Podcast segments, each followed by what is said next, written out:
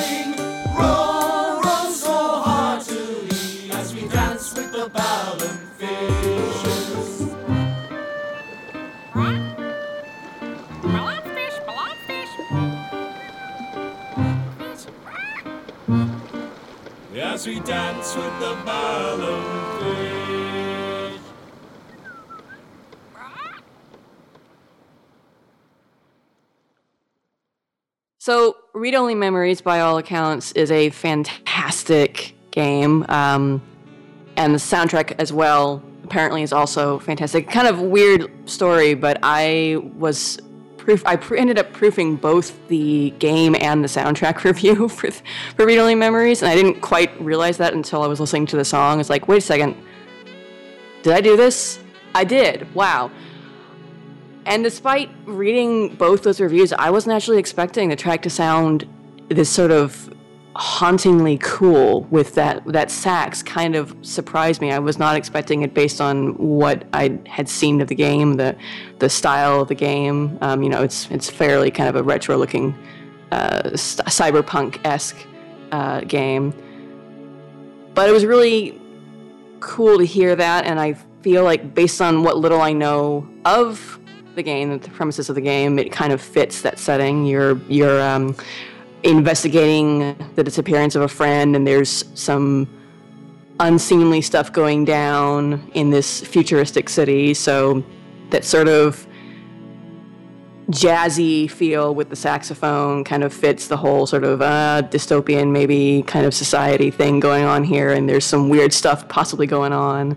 And I may be talking out of my butt, but that's kind of the feeling I got from the track itself, and I usually kind of go with my gut when it comes to, how a track makes me feel about a particular game. So it served me well, for the most part. I actually almost picked a song. It's kind of cheating, because we had a song from Valhalla in one of the last episodes. And since that episode, they released a second soundtrack, so I was kind of going to double dip and pick another one to represent our recent stuff. And then I found this, and it actually has a similar feel to it, at least this song. I'm not sure about the whole soundtrack, but it has this really neat, kind of serene feel to it. Yeah, and definitely. That saxophone, I wouldn't want to listen to this track if I was really tired, because it's really pretty, but it would definitely lull me. Maybe I should listen to it if I need sleep. All I could think of when I was listening is that and maybe I shouldn't admit this, but when I was a kid, I watched the Weather Channel a lot, and I don't know why. I don't know why I watched it, but I would always fall asleep to it. They like using, like, jazzy stuff when they're, like, doing their, this is the weather in this city, and this city, and that city. Yeah. Well, like, now the Weather Channel has a lot of different shows. Like, back then, you know, in the 90s, there wasn't a whole lot of different shows, storm tracking and this stuff. It was every 4 or 5 minutes, let's go to the weather. And it was just those little graphics and Kenny G or whatever saxophone was playing. And boy, did I sleep good. So that's, I think that's part of why I like this one, because it takes me back to falling asleep to the Weather Channel. Liz, what do you think? About the same, actually. It's very pretty, but it'll lull me to sleep in no time. And as someone who sleeps 5 hours a night, that's really easy. I'm kind of in the same boat there, so maybe I should add it to my nightly regimen to help me get turned down for bed. I actually thought it was from one of the Prescription for Sleep albums at first. It would fit in there perfectly, mm-hmm. wouldn't it? Mm-hmm. That would be kind of cool, I think, to have them do some arrangements of tracks from games like Read Only Memories and, well, Undertale, you know, being what it is, but also, you know, those sort of not the AAA super-duper high graphics with orchestral soundtracks, but the stuff that's sort of harkening back to ye old games, just because, I don't know, I think that might not be quite as expected as your ye old Final Fantasies and... Well, oh, exactly. Final Fantasy. Well, good news, because the way the Undertale community goes, I'm sure as you said that sentence, someone created that album for Undertale. Yeah. It's already happened. Like, oh, good idea. Yeah. Yeah, it's amazing how the community has exploded with enthusiasm and creativity for that game. It's really, it's very encouraging to see that kind of passion for any game, but especially a game like Undertale, which was, I don't know, I think in a lot of people's eyes perhaps was a bit of an underdog, if I may make that pun. But it's a great, I think it's great for the medium, for video games in general, but also for video game music to have that kind of passion and excitement for that music. And it does really lend itself well to being worked like that. And I'm getting off topic, so why don't we move on to the next track, which is Cab Approach from Firewatch. So I think Steven has mentioned this before, and I agree with him. This is basically the PS4's version of The Long Dark. It's got a similar sort of design aesthetic. It's not as much about survival. It's very much a sort of you walk around adventure, solving a mystery kind of thing, kind of game. But the minimalistic nature of the art style reminded me instantly of The Long Dark. And just because minimalistic doesn't mean it can't be beautiful. This track plays relatively early in the game, early into your time as a fire lookout in a national park, and you are approaching this beautiful little grove of birch trees, and there's a stream flowing through it.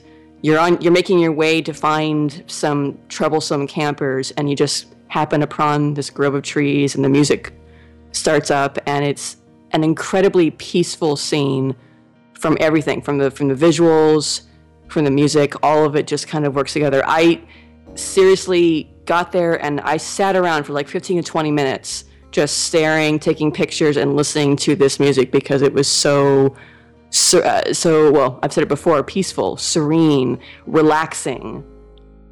And it's one of my favorite tracks on the soundtrack, which is, there's some really good music throughout the soundtrack. I would very much recommend people check it out if they've played the game or if they're interested in playing the game. It's a great accompaniment to what you're doing in the game. I need to play the game again and maybe wander around some more. Yes. Because I didn't do as much of that as I thought I would. Every time I wanted to wander and do what you did, listen to the music, I wanted to hear more of the story. So I kept wanting to move forward and talk to Delilah more. So, but it's a short enough game that I think you can easily go back and do like a longer playthrough. Oh yeah, definitely. Because I didn't, you know, there's that whole thing with the turtle. I didn't I didn't do that. I don't know how I missed that, but I never saw any of that. I don't know. I think he might be a little random. I found him in one place on my playthrough, but then I was watching someone else play, and they found him in a different place. So it might be random.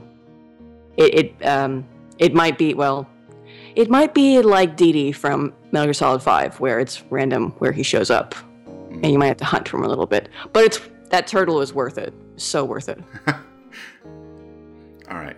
Well, I will do that, and I do recommend anyone else listening, if you haven't played Firewatch, like me, yes, it's a really interesting, like, narrative heavy.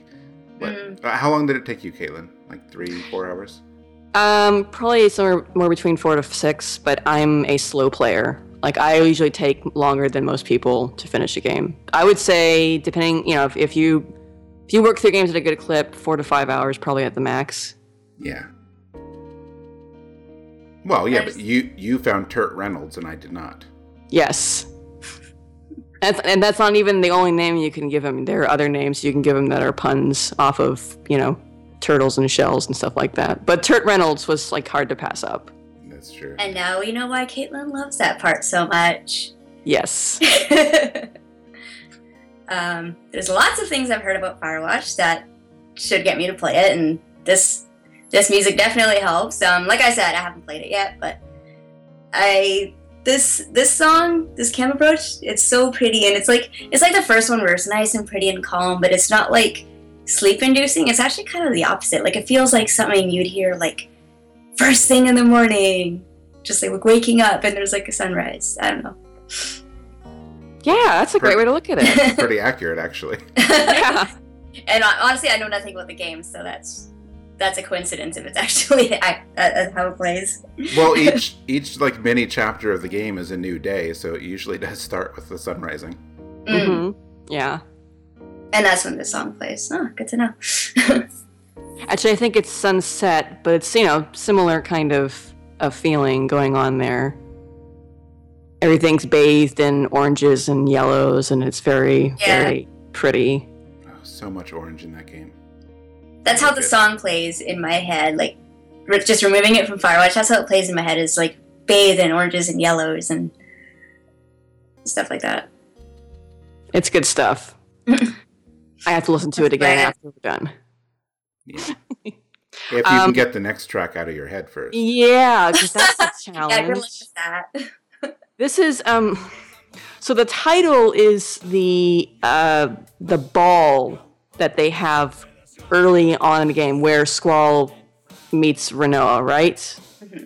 Right. But this sounds absolutely nothing like that. It's like a pirate shanty, complete with a, you know, parrot, probably a parrot chocobo because it's Final Fantasy, squawking, Balamb fish, in the background. And I don't know, I love it just because of how they talk, how they describe Squall. Like a perpetual frown. He's got 2 left feet because he does have 2 left feet. If you ever watch that cutscene, yeah.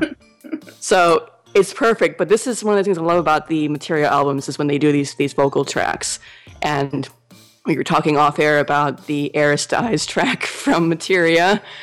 This is maybe not quite that, but it has a similar kind of silly, you know, what the hey? We're just gonna sing the truth about these characters. Kind of feel to it. Oh my god, it is not what I was expecting when I started playing the track, and I had to listen to it again because I spent the first minute like laughing through it, but it's actually super catchy and fun. But now I'm always gonna have this image in my head of pirates and fish dancing on like a pirate ship deck or something, and I don't know how I feel about that. Have you ever danced with the Balamb fish in the pale moonlight? I had to do it. I'm sorry. That's okay. I don't know how I feel about it either, but I think I decided this was the best way to represent this album. Not that it really represents anything else on there, but if anyone hasn't listened to it yet, this is the random kind of thing you can expect from these albums. Because there's a lot of really, really good arrangements of Final Fantasy VIII in all different styles. There's jazz stuff, there's a lot of rock stuff, And then there's this, for no good reason, and I just love that. Because Materia was the same way. You would listen and you had no idea what was coming up in the next track. And I'm a fan of random. It wouldn't have anything to do with us having another podcast called Random Encounter, would it? No. Thank you, dog. Thank you, dog, for chiming in. You're not... Even though they weren't invited to the show. You can cut that part out if you want, Mike. That was a bad joke. I know, but I want to keep the dog thing. I think keep it in. Well, okay. I am overruled. Yes. All right. Well, that's it for our recent picks. Let's get on with the good stuff. Our theme for this episode is something that's very special to all three of us, and I imagine a lot of our listeners as well. It's our Chrono episode, where we play music from Chrono Trigger and Chrono Cross. As you may know, last year, 2015, was the 20th anniversary for Chrono Trigger and the 15th anniversary for Chrono Cross, and there were a lot of great albums that came out, either coincidentally or because of the anniversary, to sort of celebrate these two great games, and we really wanted to have an episode to pay tribute to that too. Our original plan was to do this in 2015, but then we got kind of carried away with Music of the Year and it got delayed a little bit. And, you know, it's the thought that counts. So it's time to talk about Chrono Trigger and Chrono Cross. And I think I have the first pick. Yes, I do. So I picked Chrono Trigger Allegro con Brio. I may be butchering that, but yeah. From the new Chrono Trigger Arrange album, Chronicles of Time, which is a really awesome string quartet version of the main theme of Chrono Trigger. And then, Liz, I think you had our next pick. I picked Against the Wind from Chrono Cinematica. Chrono Cinematica. It's a take on Magus' theme, which with a couple of other themes incorporated within it. And Chrono Cinematica, if you're not familiar with it, it's a really, as you can imagine, cinematic take on Chrono songs. And it's as beautiful as you can imagine. So go listen to it. And then Mike. And then I picked Star Stealing Girl from Chrono Cross. Yay! Yay! Yes. You know, we have a file, a database that Caitlin so graciously set up that lists all of the songs we played on the show, so we don't repeat things if we can help it. And I was shocked that we had not played this, and I was happy because it's one of my favorite ones on the album. It's an excellent pick. It was on my short list way back when we were planning this, like back in November or something. So I'm glad you picked it. So let's take a listen to Chrono Trigger, Allegro con Brio, Against the Wind, and Star Stealing Girl.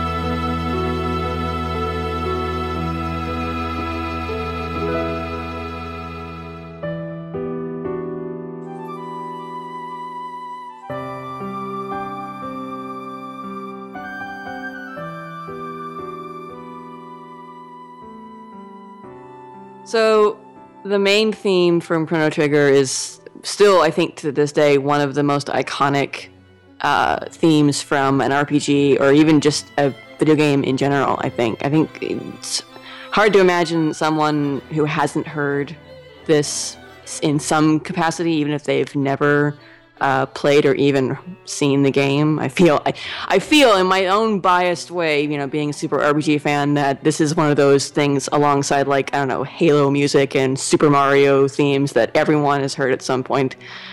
And this is a really amazing string quartet arrangement of that theme.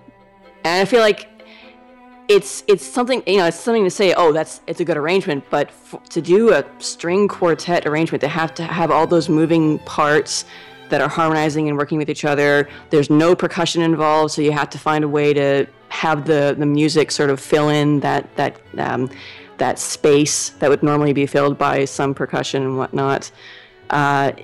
It can be really challenging. I'm thinking about the effort it would take to write the sheet music for it alone is kind of staggering. But this is a beautiful arrangement. I love how you can always hear the theme, and it always sounds like the main theme, but there's lots of different moving parts and harmonies that are sort of, you know, more unique and give it a bit of a new flavor, so that it doesn't feel like it. Oh, it's just, I'm just putting the main melody in strings and playing it. No, this isn't a piece of art in and of itself. Wow, I don't think we can top that. Well, you can try. I know I can't. You called it a piece of art. I mean, that's I did. I know. It's a piece of art. It's an iconic song, and I don't think you're wrong about. I mean, I hope you're not wrong about it being as well known as you think, because you haven't played the game, have you? No, I haven't. Exactly. I'm bad, but I know this theme. Exactly. Like, so you say all that from experience. Yeah, I do. I'm bad. I'm sorry. No. It's on my bucket list. If there's one thing that I will definitely do before I die, it is to play Chrono Trigger at some point. You must. I will. I promise. Play the DS one, because it has no loading times. Ooh. Yes. Don't play the PlayStation. Good. No. I was thinking about getting it on DS, just because I need more games to play on my 3DS. Yeah.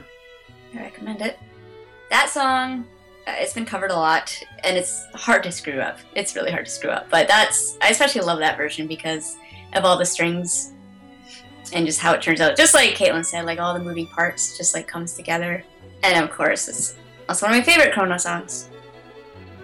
It's the very first one you hear. I mean, what more do you want? I know, it's beautiful. Yeah, I remember it plays at certain points in Chrono Cross, like the dream that time dreams, which is, I think, if I have my titles correct, it's sort of like the Attract movie. Music that plays if you stay on the title screen too long. It's worked in there along with Chrono Cross's own theme. Mm. And it's like, it goes back and forth between the two. Yeah, and I forget where I'd heard the original from at some point, but even, you know, watching that, I was like, I could feel the nostalgia, despite not having actually played the game myself. I was like, this is really cool. And it kind of grounds that game sort of in the same world and tradition and whatnot. Yeah, it really does. Like, it's its own game, but at the same time, it's like, remember, this is also like a follow-up to Chrono Trigger. And it just ties it in nicely. Are we moving on? Yeah. I think we are. So, Liz, tell us about your pick. Well, if Chrono Trigger was made in modern day, or at least in the last 10 or so years, Against the Wind is kind of what I imagine walking up to Magus's castle would sound like, especially in the beginning with like the wind and everything, and just the whole creepiness that surrounds it as you're approaching. And of course, then it goes right into Magus's theme, which is one of my favorite tracks and one of my favorite points in Chrono Trigger. Not only that, just the whole like, this is what it would sound like in modern day, but just also how they incorporate Frog's theme. Whereas, like, if you don't bring Frog to that fight, you're just wrong and should feel wrong. I'm telling you that now. You're bad and you should feel bad. Exactly. I like how they incorporated that in briefly. And then not only that, but at the end, you've got Lavos' theme coming up, because of course Magnus is one of many that was trying to harness Lavos' power. So I just like how it focuses on Magus, but then things that are connected to him, like Frog. And of course, Lavos. Yeah. We talked, for anyone who didn't listen yet, and I don't know if you listened, I'm sure you know this, but the Chrono Cinematic album, just in general, is kind of meant to be as if it was a movie soundtrack. Sort of. That's why there's different themes incorporated in each track. So it's mostly Magus' theme, but that's how all the tracks play out, and I think that's a really interesting approach to an arrangement album. Oh, it's awesome. And so, I mean, it really works here. All those themes work perfectly together with the story, as anyone who actually played the games would know. And really, no retort? What? from me? Do you really want to hear me say, yes, Michael, I will play it someday again? A little bit. You already told us that. No, I know. No, I think that's actually one of my favorite arrangements of Magus' theme. I wrote down in my notes that, of course, it's an epic song, but I also think big. If that makes any sense to anyone, it's a very big epic song, or rendition of that. It's an epic rendition of an epic song. Well, it's just such a cool moment in the game because... Mm-hmm. You know, it almost feels like you're at the end because you've been chasing this guy for how many hours? So exactly. There's a lot of setup to this moment. So it really needed a big, important, iconic song. And that's what this is. I also feel like having like Lavos' theme at the end reminds you that what you found out in the game was you are far from the end. Like, so far. Yes. Yeah, I love everything that I've heard. From Sam Dillard, from anything on Chrono Cinematica. I very much hope we'll get the same treatment down the road for Chrono Cross. I know he's, if I'm not mistaken, he's done a few things from Chrono Cross on, I believe, I remember hearing stuff on SoundCloud. So maybe that will eventually be a thing. But this is, I think I've said this before because I know we've had tracks from Chrono Cinematica on the podcast before. But I feel like this is a great way to not only showcase and show your love and work with these classic themes, but also just to show that game music can indeed work like a traditional film score. I know that some people might have a different opinion based on different games. I know it's always been hard to convince my parents that video game music is worthwhile and is not just noise and is actually worth listening to on its own, independent of the actual game you're playing. And I feel like this is one of those projects, and the whole of Chrono Cinematica is one of those projects that could really, you could say, hey, look at this. It's not just noise.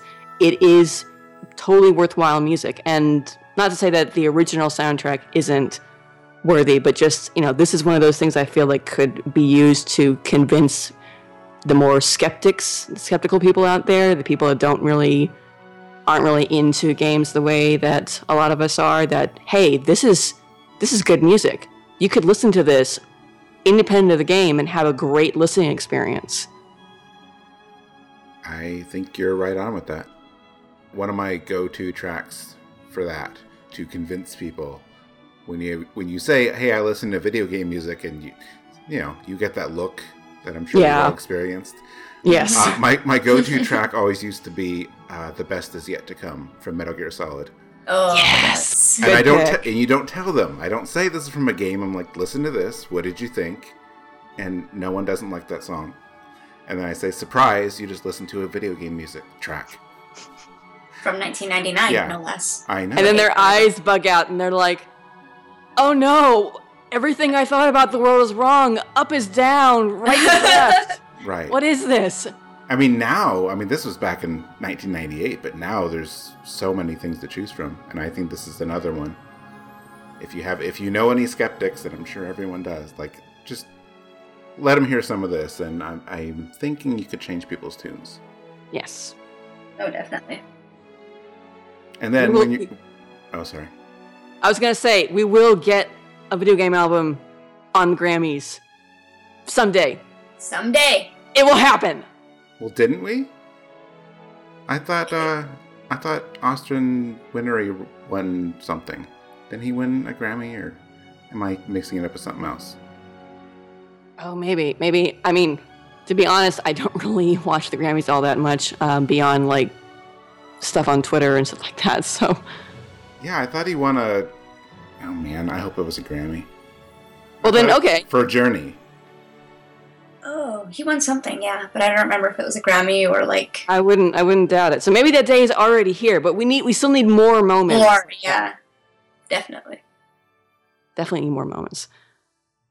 Speaking of moments, I remember there being some really serious moments going on when Star Stealing Girl was playing in Chrono Cross, like some really dramatic stuff. I am a terrible person because I've played the game twice, although the last time I played it was in 2000. So I don't remember exactly where this plays, so if you want to remind me... What I remember is the orphanage burning down. Oh, right. Yes. Lynx is there. It's like you're back in time or whatnot, and you're seeing what happened before the game starts or whatnot. And that's all I remember, unfortunately, too. But that's the dramatic event that I remember happening, like, right before this track plays. Right. I had forgotten as well, but I remember actually crying when this song was playing during that scene. It's so emotional. I mean, that sad piano playing so sad throughout, and when the whistle, and then I mean, it's some sort of synth, although it's really convincing, kind of, for a synth of a girl who I don't know if it's just supposed to be a random girl or if it's supposed to represent Kid. I thought it was supposed to represent Kid, but that's I think so. That's how I felt anyway. It's definitely one of the saddest video game songs I've ever heard. It's so sad. And I've heard a lot of sad ones playing a lot of RPGs, so yeah. It's just, I just remember, like, bawling. It's still, there's a lot of sad songs, but I think this is, I don't know of another song that's such a combination of sad, but it's still really, it's a really pretty song. Yeah. But you still want to cry when you listen to it. So, I might be crying right now. I know. I'm sorry for everyone who had to cry listen to it. But it's a good cry. Well, that's part of why I wanted it kind of in the middle of the episode, so you can cry and get your feelings out, but then we'll, like, bring you back up moving forward. Yes. Well, okay, then let's move forward to our next block, in which Liz, I think you had our first pick. I had our other favorite Chrono opening song, which is Scars of Time by Chrono Cross, the original version. And then Mike? Oh, yeah, that's me, huh? Poke. I am on a mission to represent Chronicles of Time a lot. Well, I guess we all are, looking at the track list here. But there's a few series of songs on the album. Like three like trilogies of tracks, and one of them is the set of track called Eons 1, 2, and 3, and they're basically, unless you guys know a better term, demakes. They're basically like 8-bit versions or 8-bit arrangements of Chrono Trigger music, and each one's a different kind of grouping of tracks, so this is the first of those three. And then I had the last pick. We finally got the Arrange album that we've been salivating over for Chrono Trigger and Chrono Cross last year. It was a brilliant album, and a great surprise, because I think we've kind of been clamoring it for so long that we've kind of was like, is it ever going to actually happen? Maybe I should just, like, you know, put it in the back of my mind because who knows if we'll ever get it. And then we got it, and it was amazing. And this, my pick is Charlotte's Theme from, and the full title is Two Far Away Times, or Haruka Naru Toki no Kanatae, the Chrono Trigger and Chrono Cross Arrange album, sung by the absolutely amazing Laura Shigihara. So let's take a listen to Scars of Time from Chrono Cross, Eons 1 from Chronicles of Time, and Charlotte's Theme from Two Far Away Times.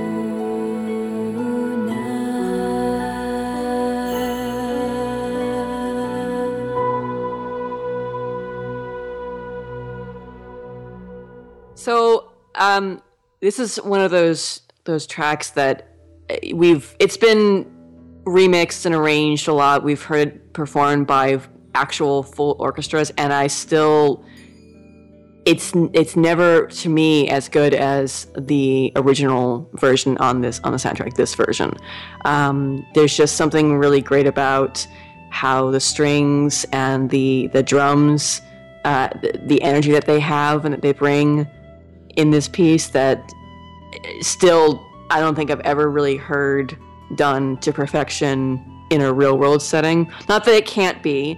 I fully, if anyone has, a version that they've heard that they think is really good, by all means share it with us. I would love to be proven wrong, but this is still like the version that I would usually like to hear the most is, why change a classic? Why not go with the original when the original is pretty much perfection as it stands? And I said a lot of really big things there, so feel free to take me down a peg. No, you're totally right.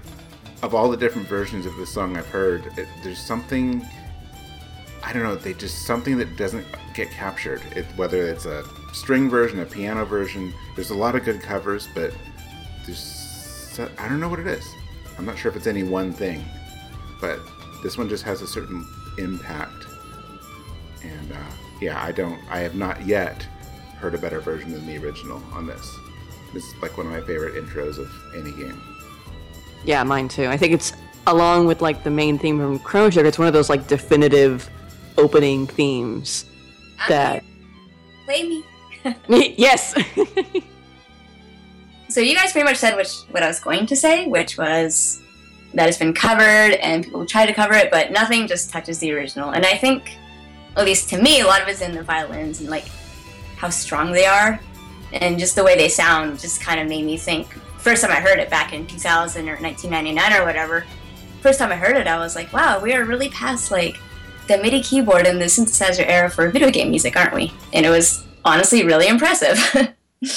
And it's such a good opening because, again, it's so strong, and then the way it just kind of builds up to the ending there.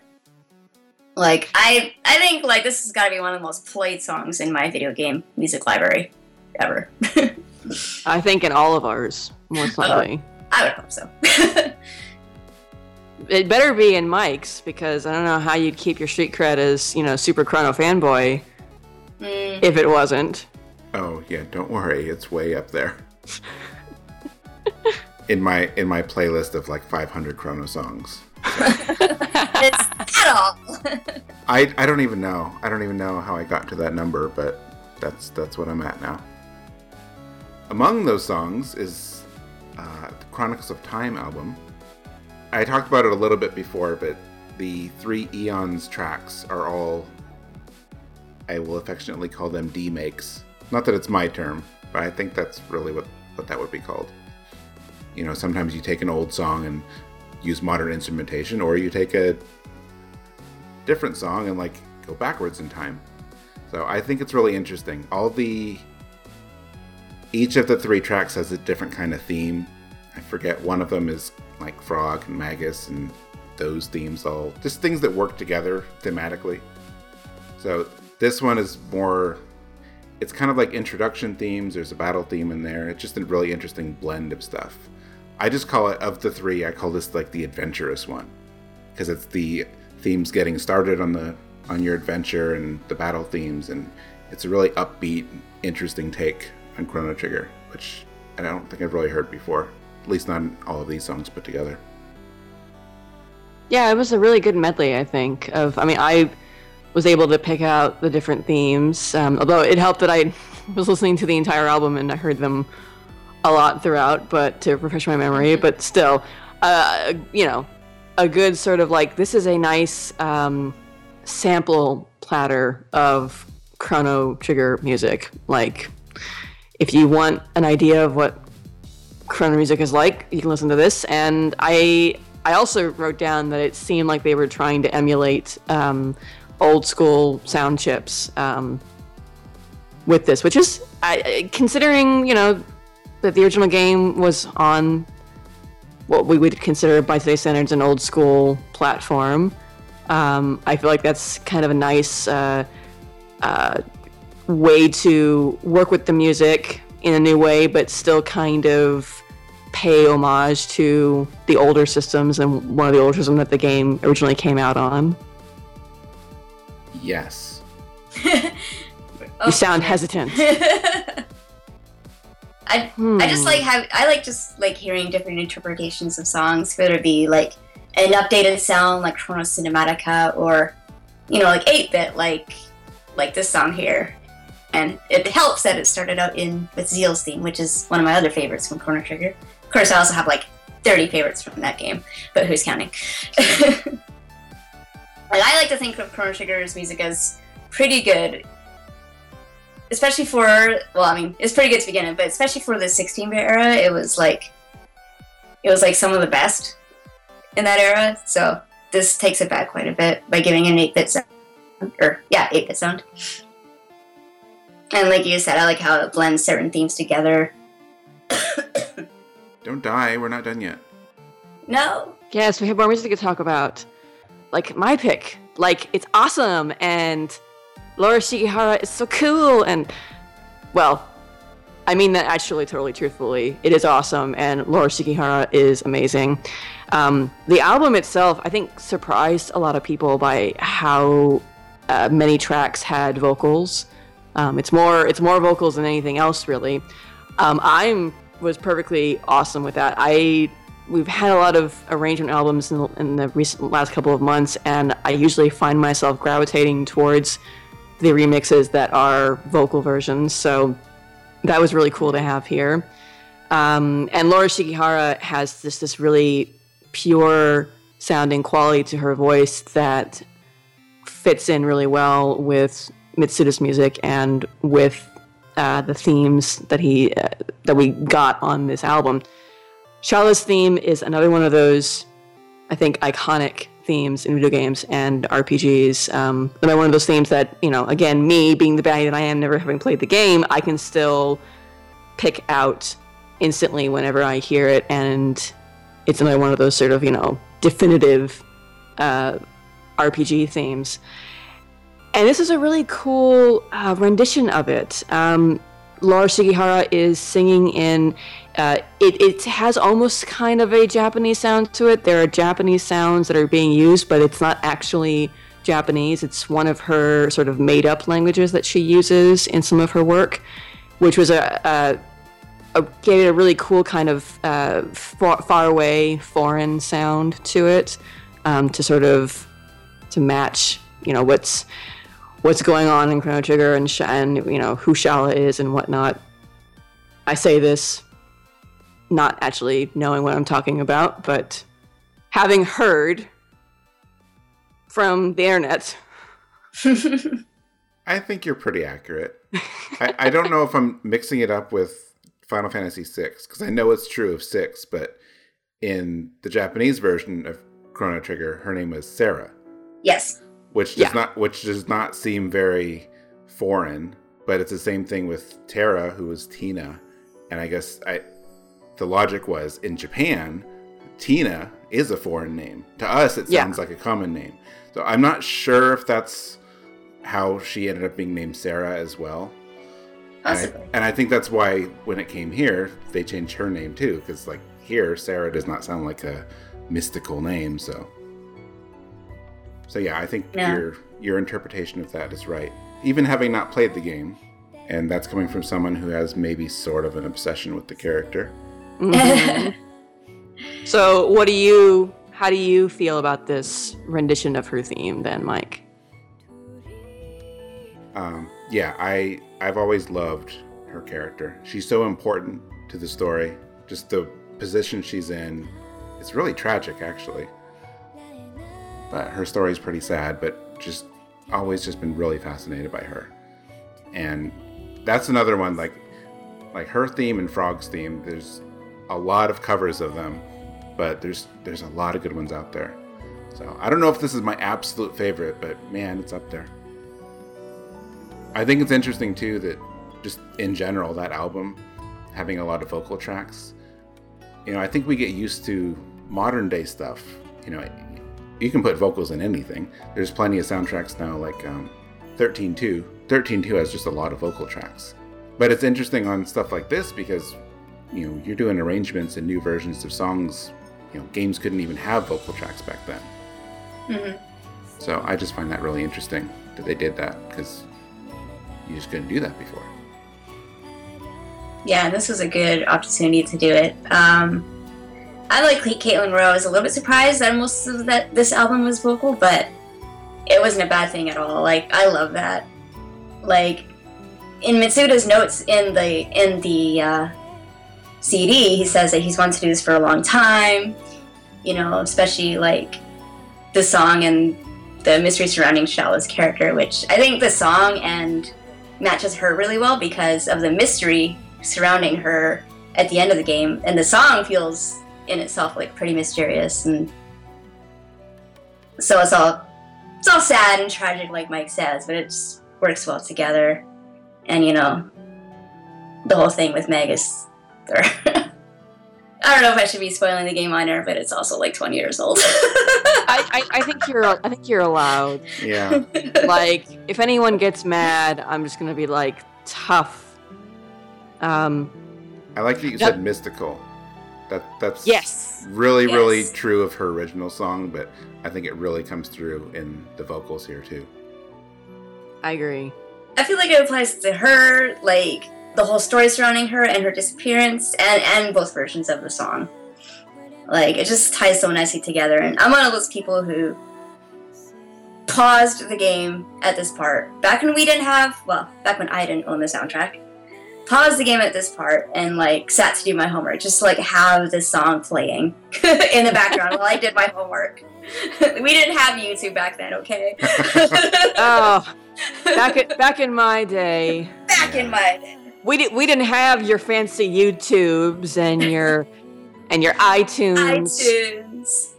And your Google Musics. We had to keep the game playing indefinitely in order to listen to a soundtrack.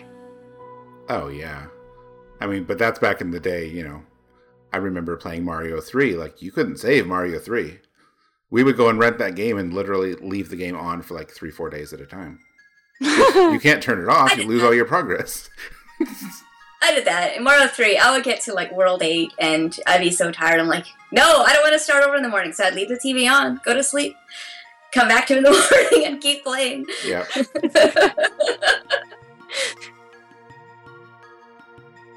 Well, then, I think that means it's time to move on to our third and final block of the episode, in which, Mike, you have our first pick.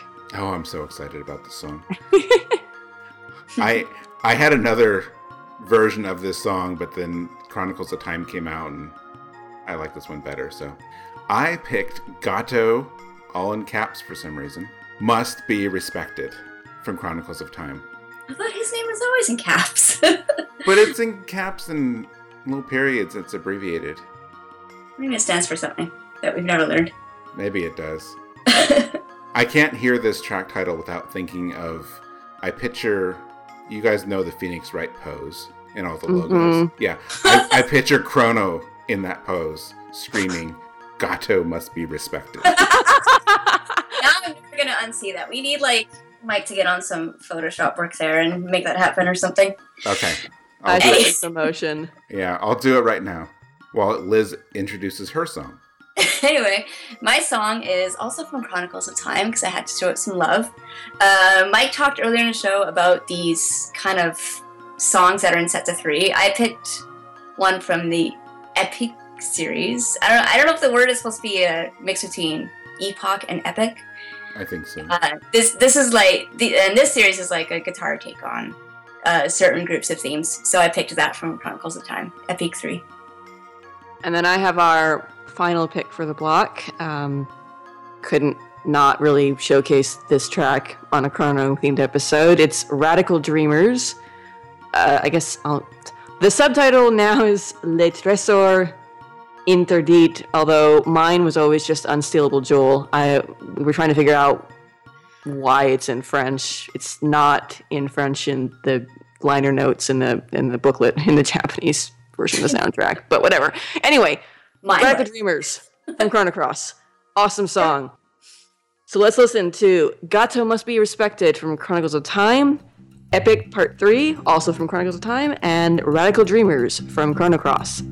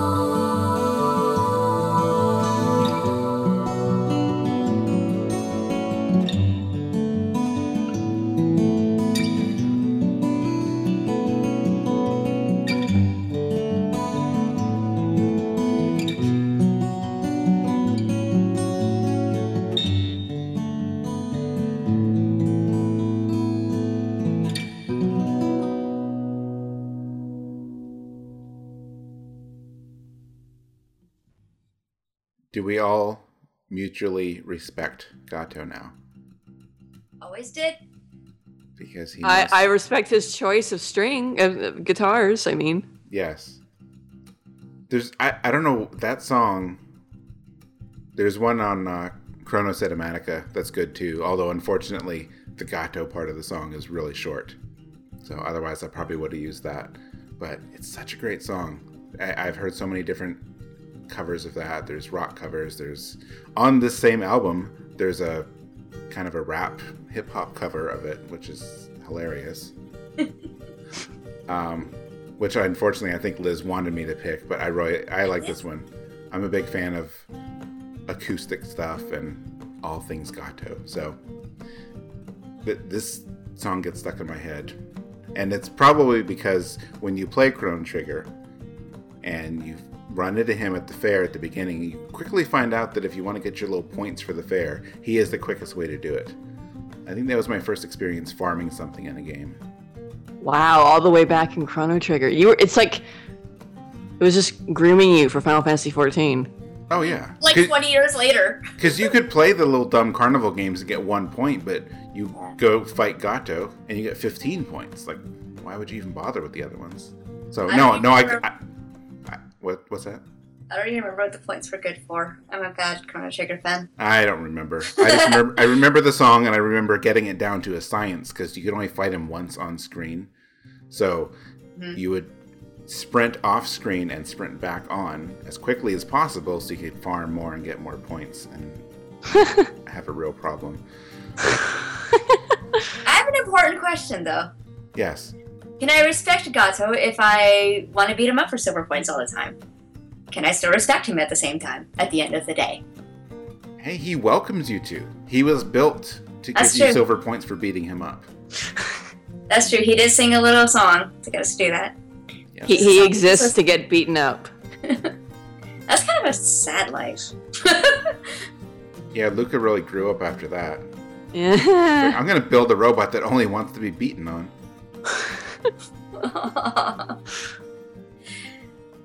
But yes, I did want Mike to pick that other song. And honestly, if he didn't pick a Gato song, I would have picked the one that he mentioned that we will play on another episode one day. It is probably one of the catchiest songs in the game. It's hard to get out of your head, even if you've only heard it like once.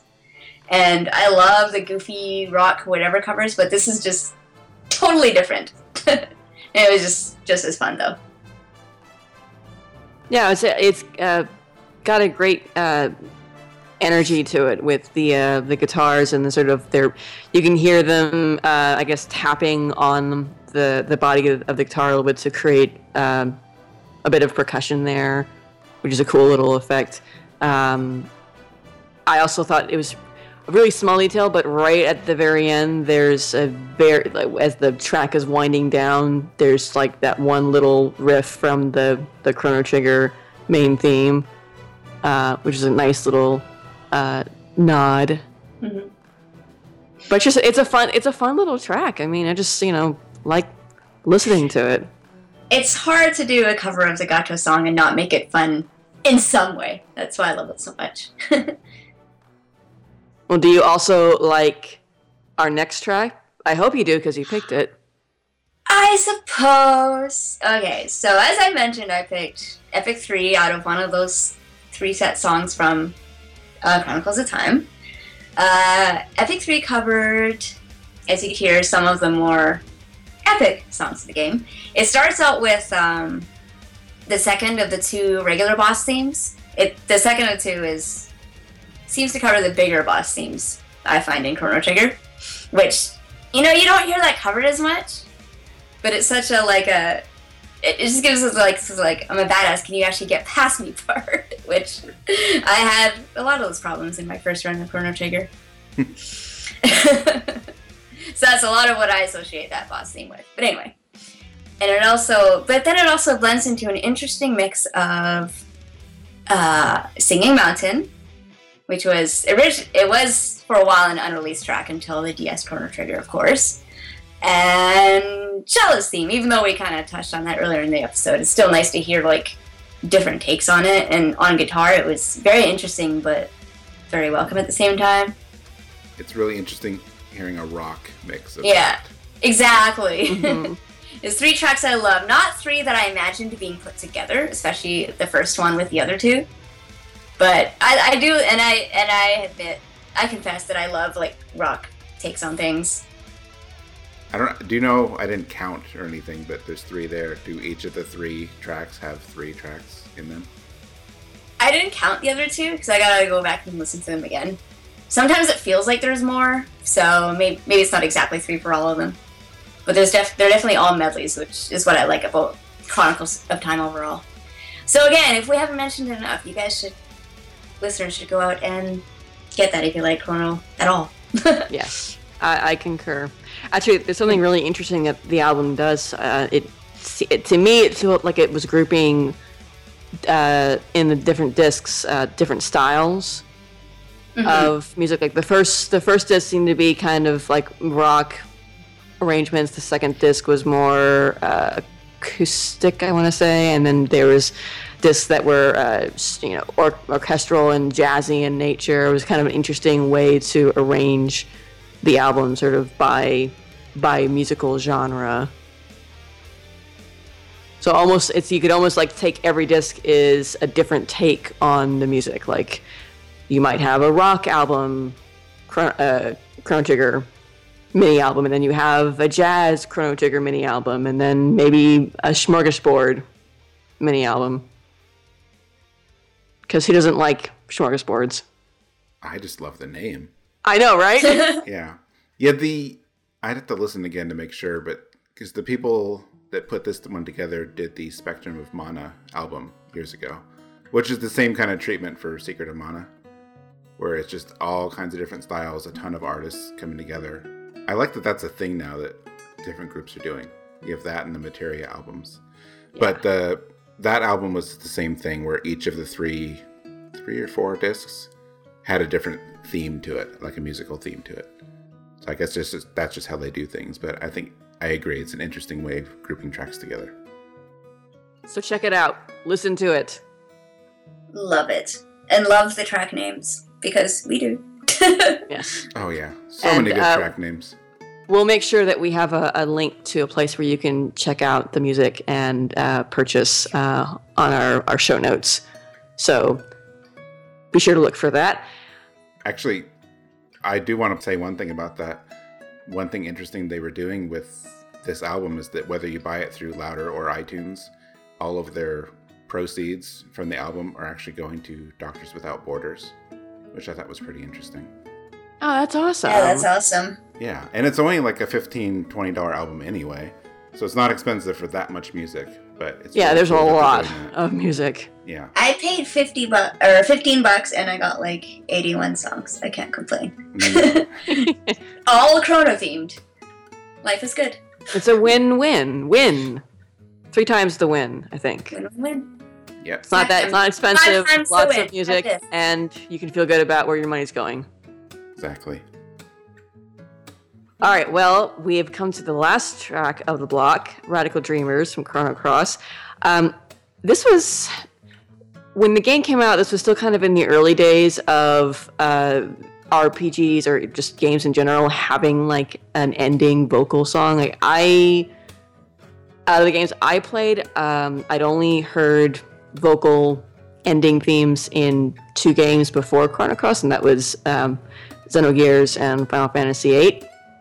So this was still kind of, you know, in those early times when it might have been a surprise to hear an ending vocal theme. I actually wasn't expecting this when I played the game, and it's an interesting choice of an ending theme. It's really simple. You just have a guitar and vocals sung in Japanese. And it's a really beautiful but still kind of melancholy sounding song. That was my little attempt at sounding songs.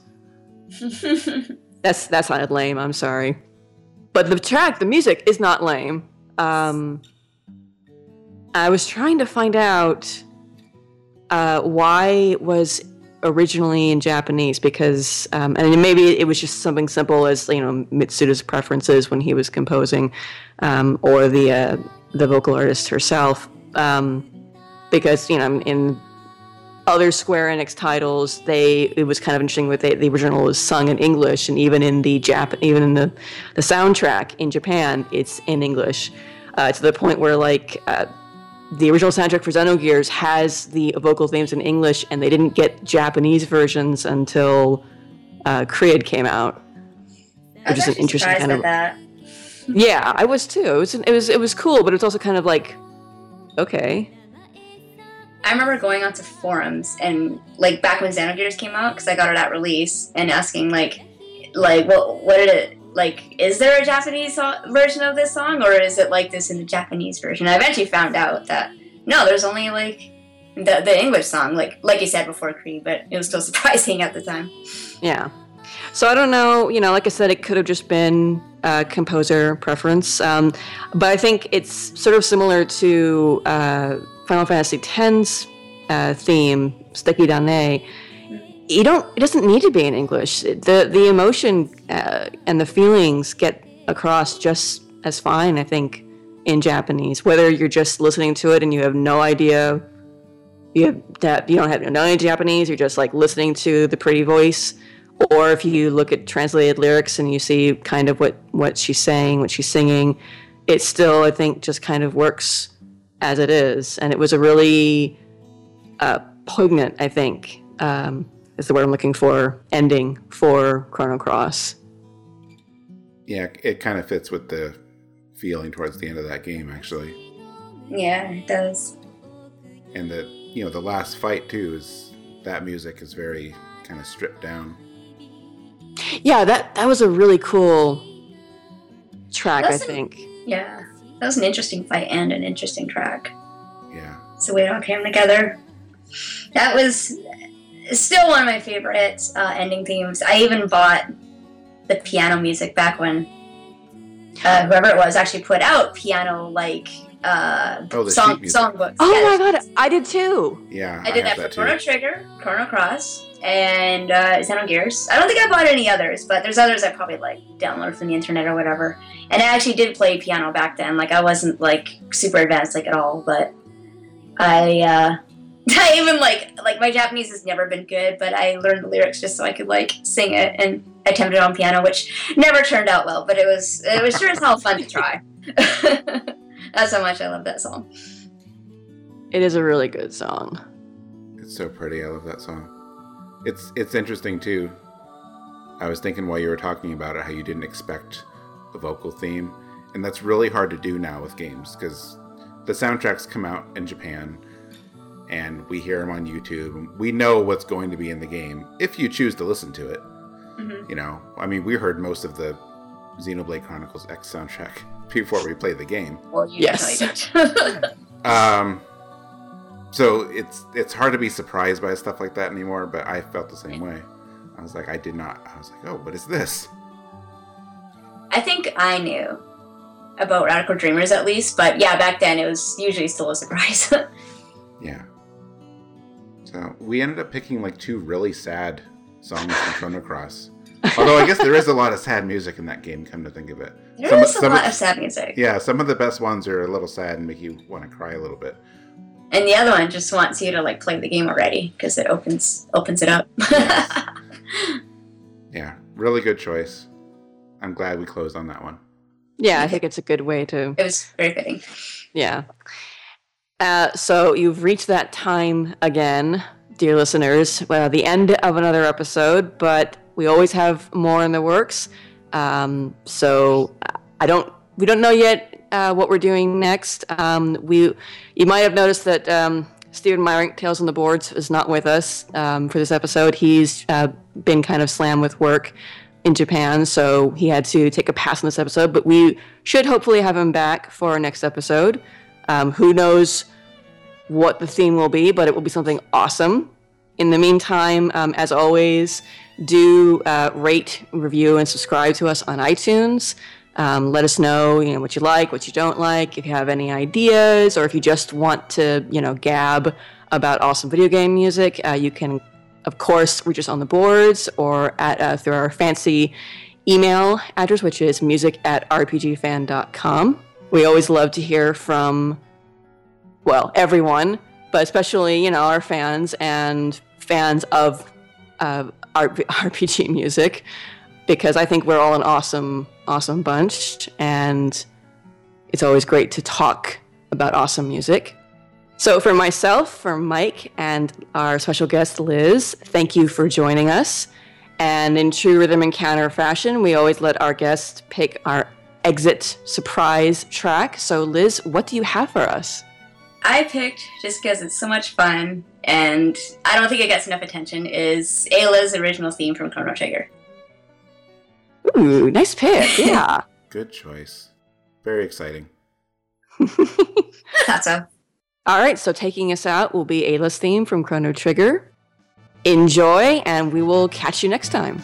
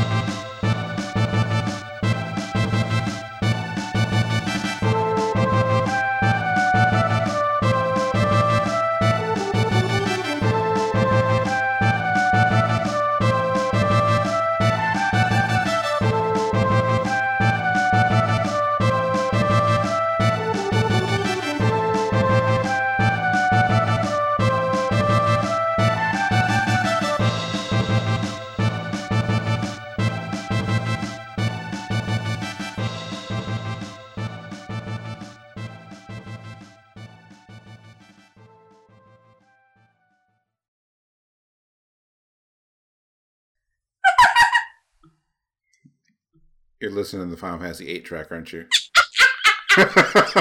Yeah, it's pretty ridiculous. Take it in, Liz. Take it all in. Yeah. What? I feel so grossed out now.